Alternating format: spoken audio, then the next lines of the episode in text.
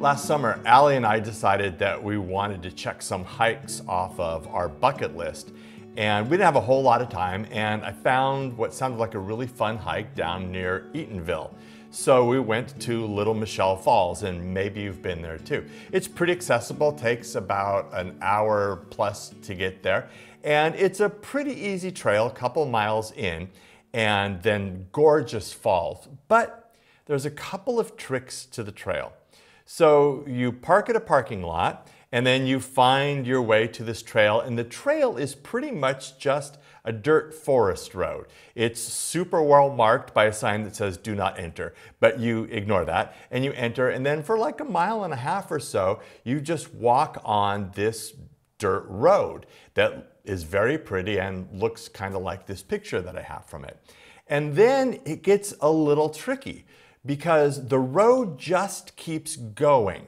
And even if you have read the directions which say you need to look for the sign that says falls this way, it's really easy to miss because it's not really a sign, it's a rock. And the rock has the word falls painted on it, and as you can see, it has graffiti over the top of it. So you have to really be looking for this rock that says falls this way, otherwise it's really easy to blow by.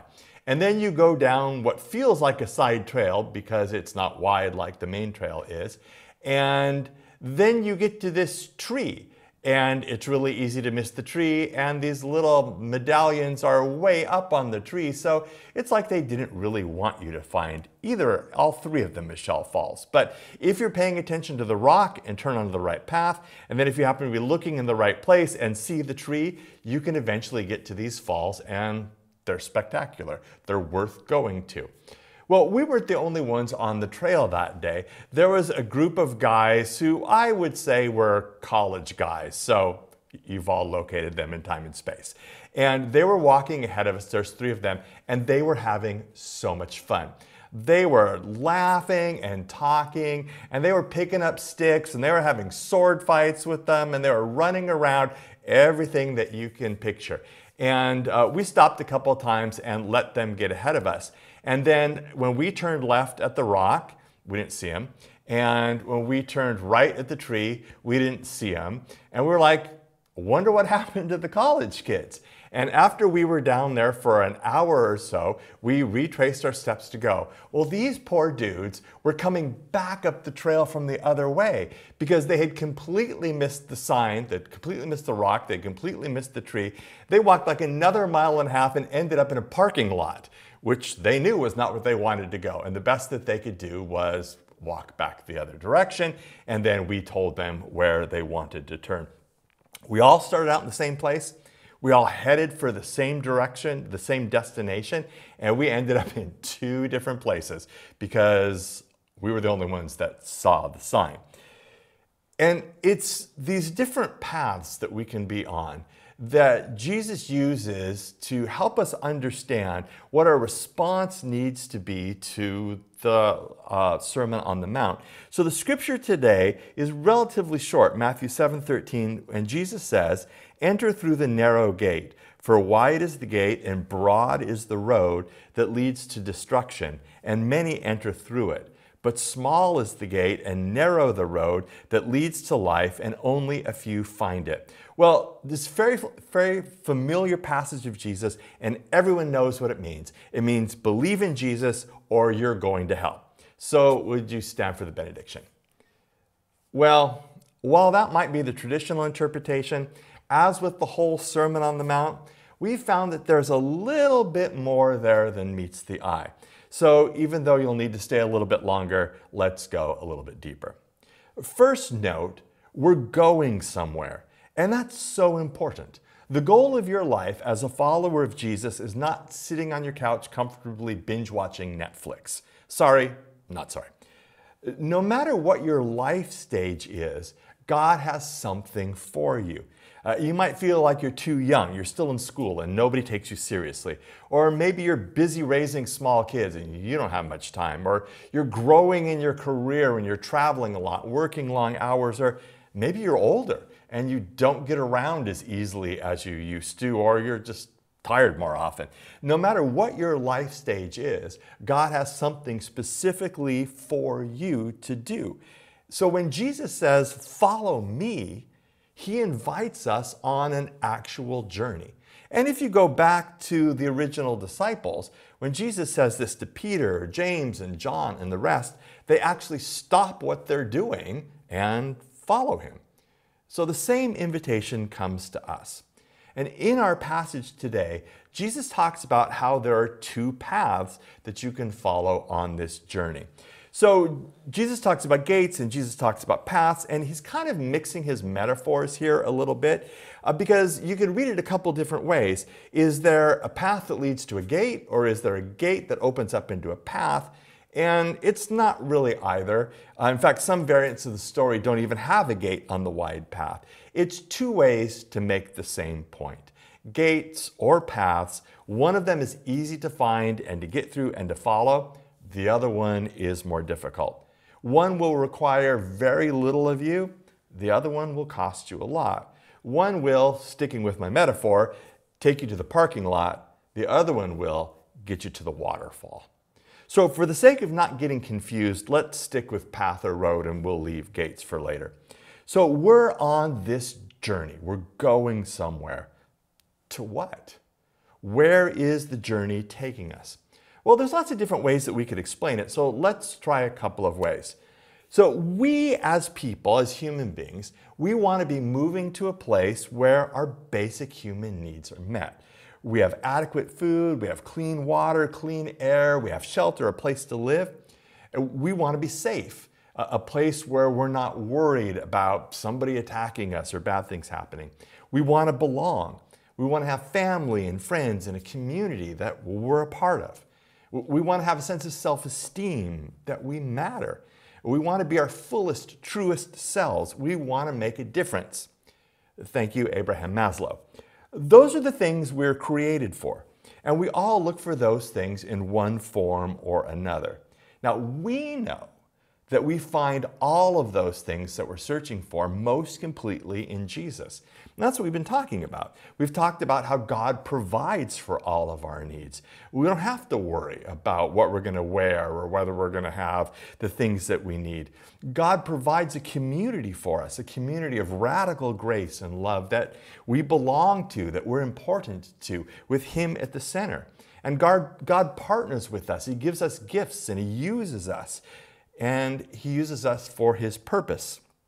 And the journey that we're on, that we find in Jesus, is headed somewhere where everything that God has planned comes to a fruition. When Jesus comes again, not in a nuclear blast, but in a blaze of glory, where He'll wipe away every tear from our eyes, where there will be no more sickness, no more cancer, no more dementia, where sin and death no longer exist, where there's no more injustice, where there's not haves and have nots, where everybody has what they need, where love wins and evil is done forever, where God comes to dwell with us and He's our God and we are His people, and the shalom of God fills everything. And that starts now. That's where we're headed. Thank you, Jesus. Those are the things that we're seeking. The desire for those things are built into us. And we're on this path to find those things. Now, how God is making those things a reality is what the Sermon on the Mount is all about. So now we've come to a new section in Jesus' remarks. The major teaching part that is over. We've heard about what the kingdom is like. We've heard what God is doing. But now in this new section, Jesus moves on to what do we need to do with that knowledge? How do we respond to what we've heard Jesus say. And the right answer is not believe in him. I'll let you just sit with that for a bit and we'll get back to that. So, this next section, and the, the, what we'll be looking at in the next couple of weeks, are four examples of how we should choose to respond to what Jesus has said. And today is the first one of those. So, the choice is set out in the contrast of two roads. One is wide, the other one's narrow. One's popular and crowded, the other one is significantly less traveled.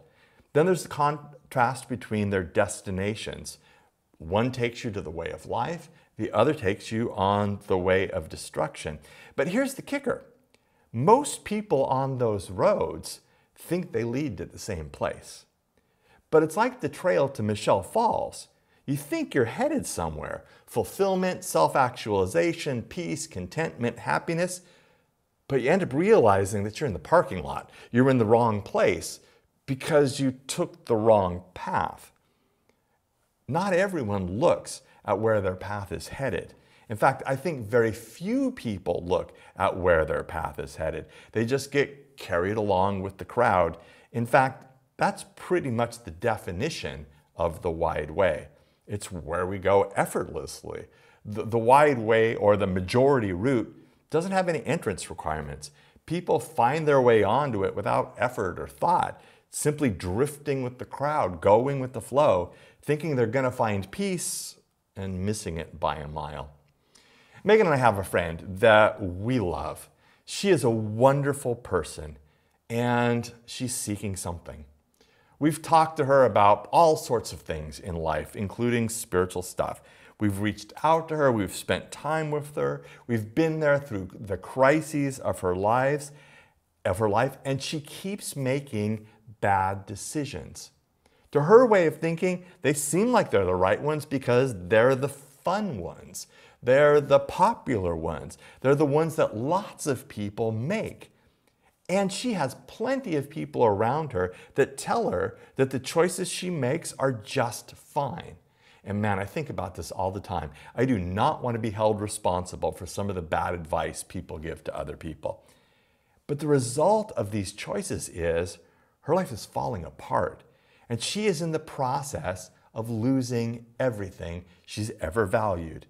And she still has friends that are pulling her along that path. I think at some level, she has a faith. I, I think she likes Jesus at some level.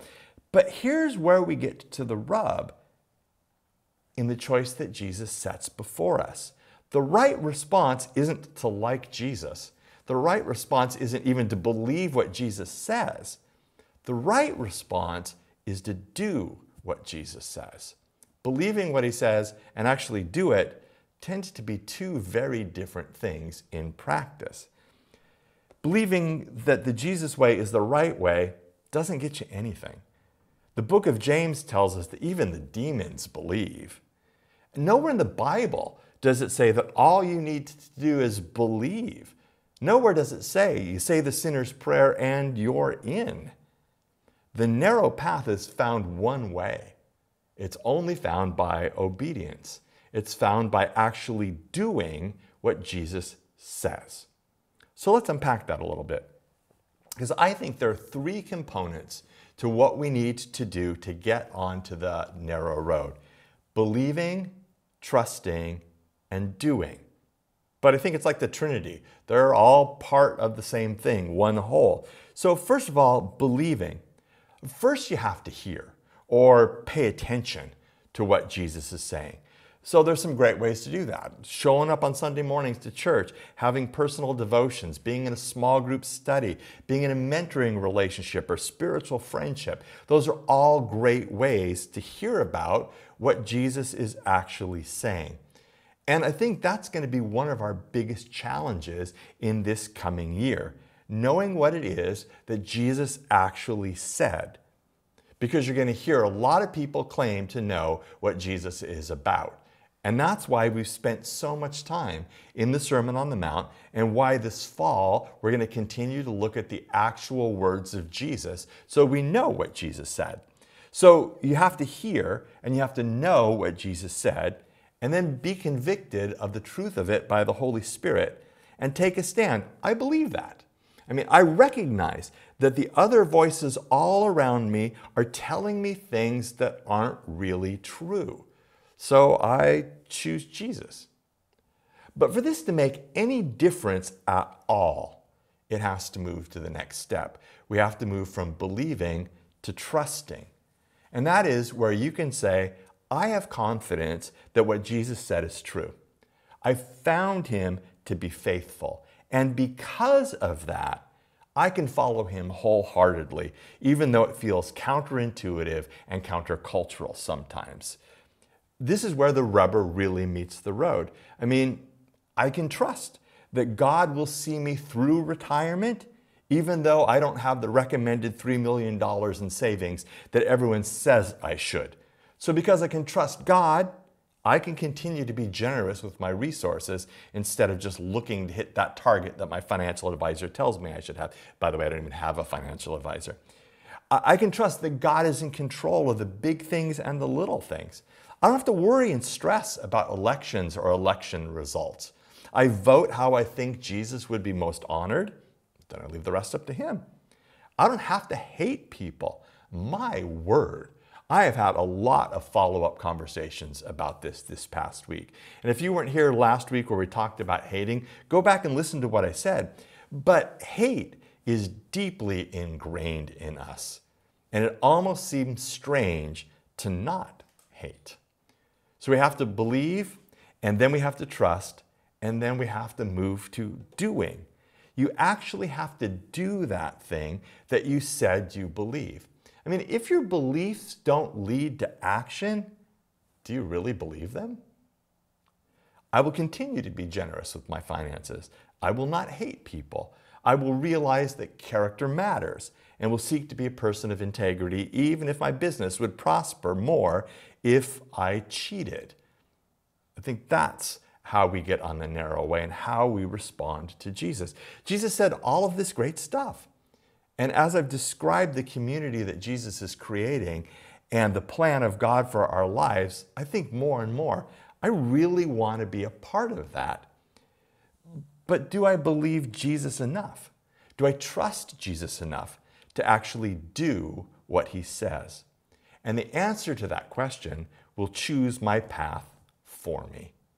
There are two paths set before us. One of them will lead to life, and the other one won't. Which path will you take? Because it's only the people who fight their way through the thoughtless, contented crowd. It's only the people who see clearly that the priorities and the direction of the culture lead to destruction, not to life. It's only those people who find real life. So, how do you get into the community that Jesus is creating? How do you find the narrow path? How do you reach the waterfall and not the parking lot? You do what he says. And that's harder than it looks because most of us are controlled by cultural conditioning. We have another friend, and tragically, they're going through a divorce. And their friends encouraged the behavior that led to the divorce. And as soon as word got out that the marriage was ending, people chose sides and started giving, here's how you get divorced advice. And I'm sure that the advice was legally sound, but it made me sad. It's not because they don't think some marriages end, they do. It's because of how easily and quickly the destructive advice came. I was thinking, these are two people that you cared about, and now you'll only care about one? You contributed to the problem, and now you have no interest in fixing it? This is going to ruin a family, and you're pretty much, much okay with that. But that's the way of the world. That's the wide road and it leads to destruction.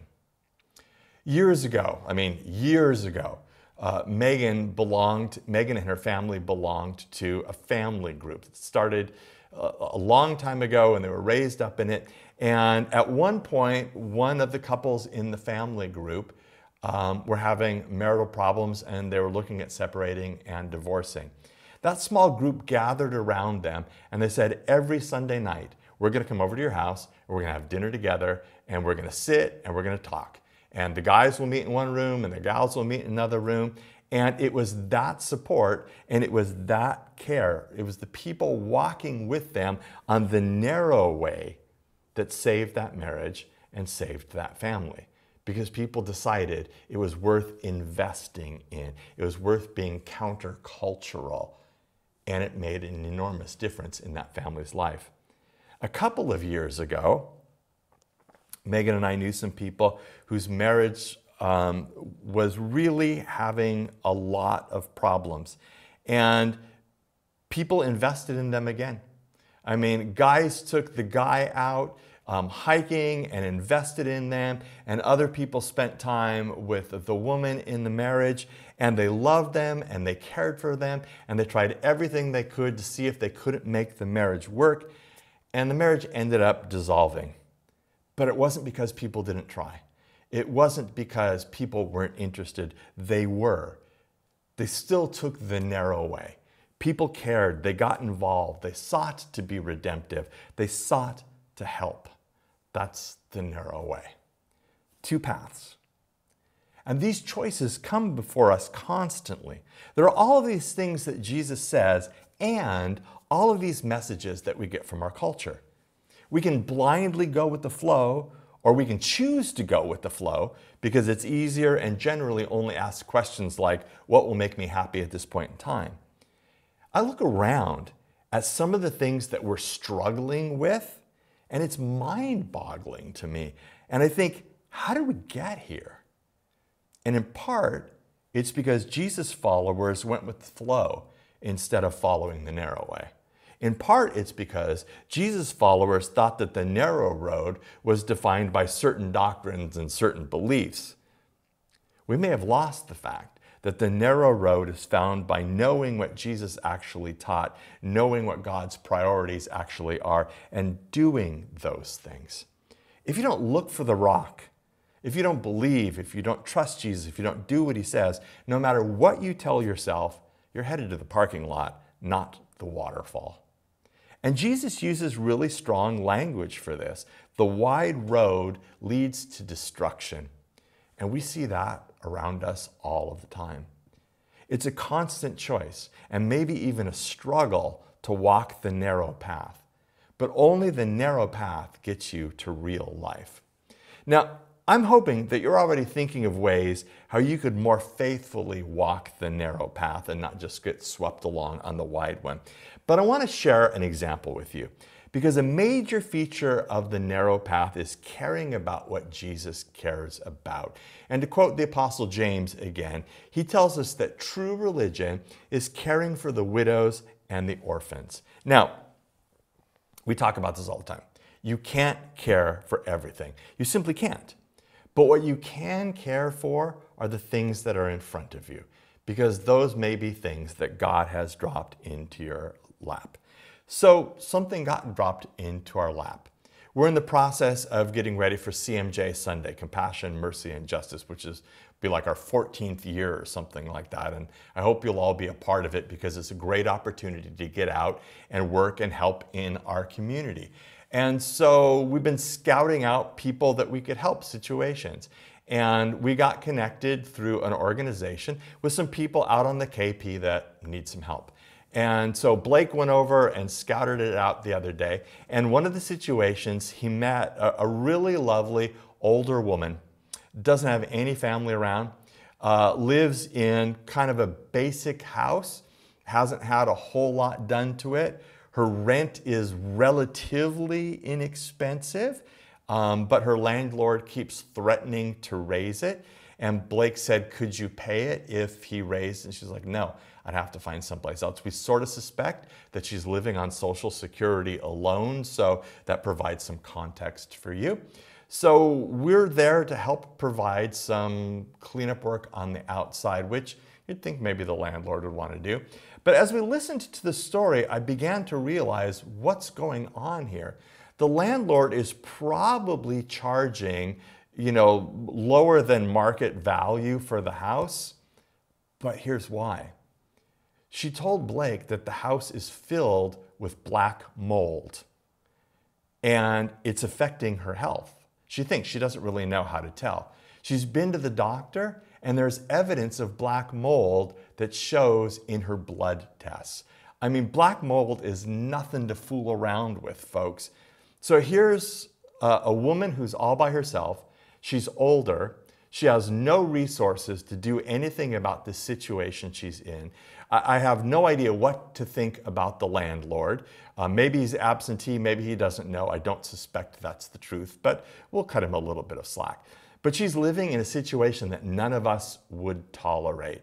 And I also suspect if she starts to make some demands on the situation, he might boot her out. So now this is in front of us. It's a widow, it's a person with no resources, it's a justice issue. What do we do? And most of the options that we would take really just sound like be warm, be clothed, be fed, be well. I mean, I guess we could all rummage through our junk drawers and find old KN95 masks that we aren't going to use anymore and give them to her and she could wear them and maybe would feel a little bit better about ourselves. But somehow that doesn't seem like an adequate response. What would an adequate response be? How would we walk the narrow road? How would we care about what Jesus cares about? How would we live counterculturally, even though we get so pulled along by what we need and what we want? Just a practical example of the choice that we have to live on the wide path or on the narrow one. So let me ask you three questions. What's an area in your life where you realize you're just going with the flow? Number two, what's an area in your life where you realize that you're consciously choosing to do what Jesus says? And number three, what's the hardest thing for you about following Jesus?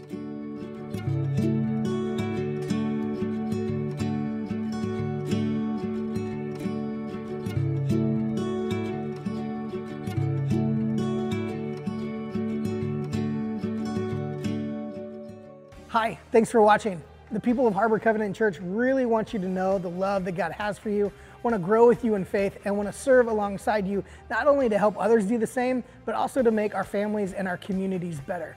If that sounds like something that you can get on board with, then like, follow, and drop us a comment in the video. Watch some more videos on our channel or come visit us on Sunday. You can find out more about Harbor Covenant Church at harborcov.church.